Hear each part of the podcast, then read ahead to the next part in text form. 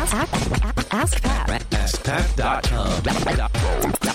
Dot com. AskPat. Hey, what's up, everybody? Pat Flynn here, and thank you so much for joining me in episode 866 of Ask Pat. As always, I'm here to help you by answering your online business questions five days a week.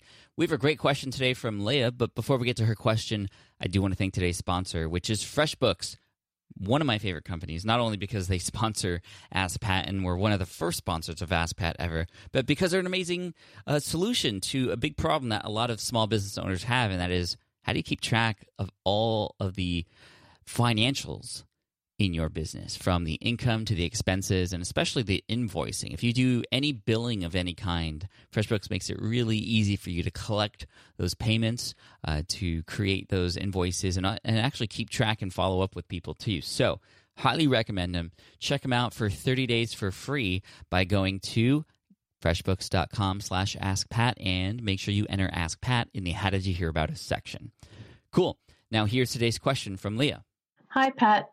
It's Leah from Canada. I recently saw a poster that said, Work hard and be nice to people. And I think that really sums up why so many of us appreciate what you do. So, my question is that I'm going to be starting soon a project where I'll, where I'll be collaborating with various people. And I was wondering what you'd recommend as far as a resource that I could use to um, bounce ideas back and forth and, and communicate with the team that would be less cumbersome than emails going back and forth. Um, any suggestions that you have about that would be awesome. Thanks so much. Take care. Hey, Leah, thank you so much for the question. You know, it's true. Email is not the best way to have a continuous conversation with your team. That's for sure. Uh, especially when it comes to, you know, recollecting conversations, to get, getting files that were sent here and there, and especially when there are multiple projects going on, it just becomes a huge mess. How do you know what's what subjects su- subject lines to use? And you know what about like random emails from your team that aren't really that important? Where where do you put all this stuff? How do you organize it? Well the answer i have for you is slack. So if you go to slackhq.com you'll find an amazing amazing tool that acts similar to a chat room. You know when i first got uh, involved with slack it was very similar to those old aol chat rooms where uh, you know you're having continuous conversations with people but it's one that you can come back to over time. You can find information really easily but the best part is that you can create different channels for different uh, subjects or things that are happening within your business. So, for me, for example, I have a number of different channels. I have channels related to web development, uh, I have channels related to courses, I have channels related to the podcast, I have a channel related to the blog, a channel related to um, uh, well, we have you know over ten people total who have fingerprints all over SPI. So um, there's management. So there's just a few of us in that particular channel. What's co- what's cool with these different channels is that you can give certain people access to to them, uh, and and and and not give people access to others. So the web development team and the leadership team only see the web dev one, and uh, my videographer Caleb doesn't have access to that. He doesn't need it, right? Uh, you can also set notification preferences there as well. Uh, we have a channel called Giggles um, for just random funnies that we, we, we share with each other just to kind of anything we find that's kind of not related to business. But you know those are things that happen in uh, team communications as well. And if you have a specific place for that it just makes it really easy.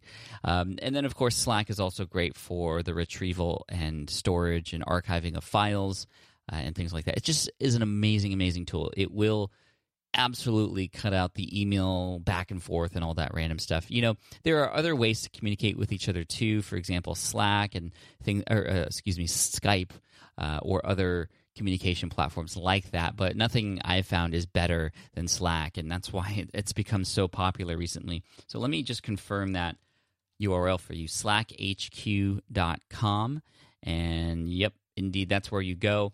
And it's really cool because you're going to find that it's just going to be an amazing way to um, even even bond better with your team because think about it this is communication and the better that you can communicate with people anybody the better relationship you'll have with them and the more work you'll get done i promise you. So actually the url is not slackhq.com that's actually their blog where they talk about things.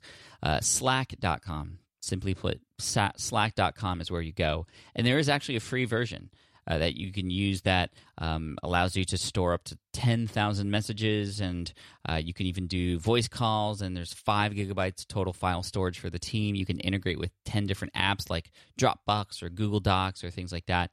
Um, there's apps for uh, ios there's apps for the desktop. I use both both the desktop and the uh, the one on my phone very very often and um, yeah, so you can even you can even just try it out for free and see see how it works. I do know that other people I've shared this with have integrated it into their team.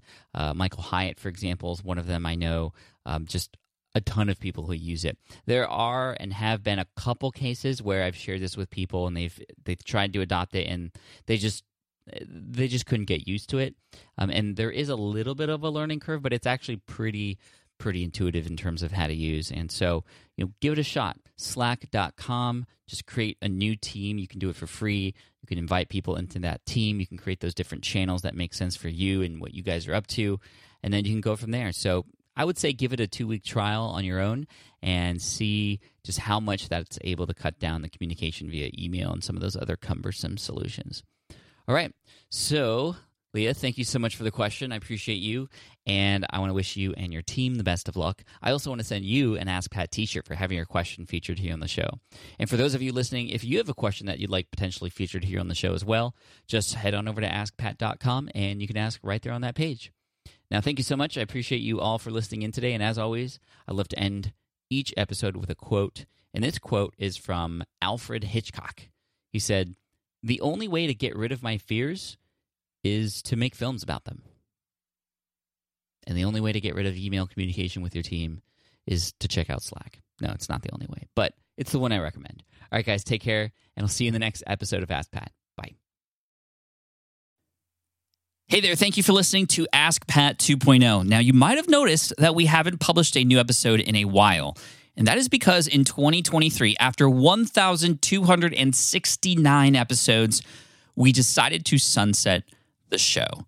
For now, at least. In this way, we can focus our energy and efforts on our other podcasts and other projects. That being said, all 1,269 episodes are still live and downloadable, and the published dates may be old, but there are still a ton of questions I've answered on the show and people I've coached.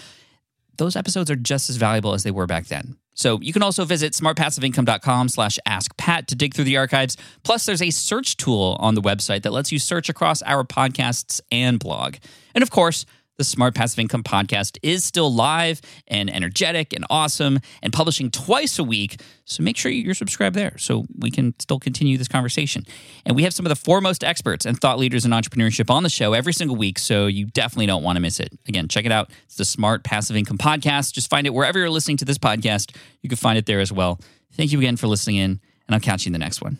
Cheers.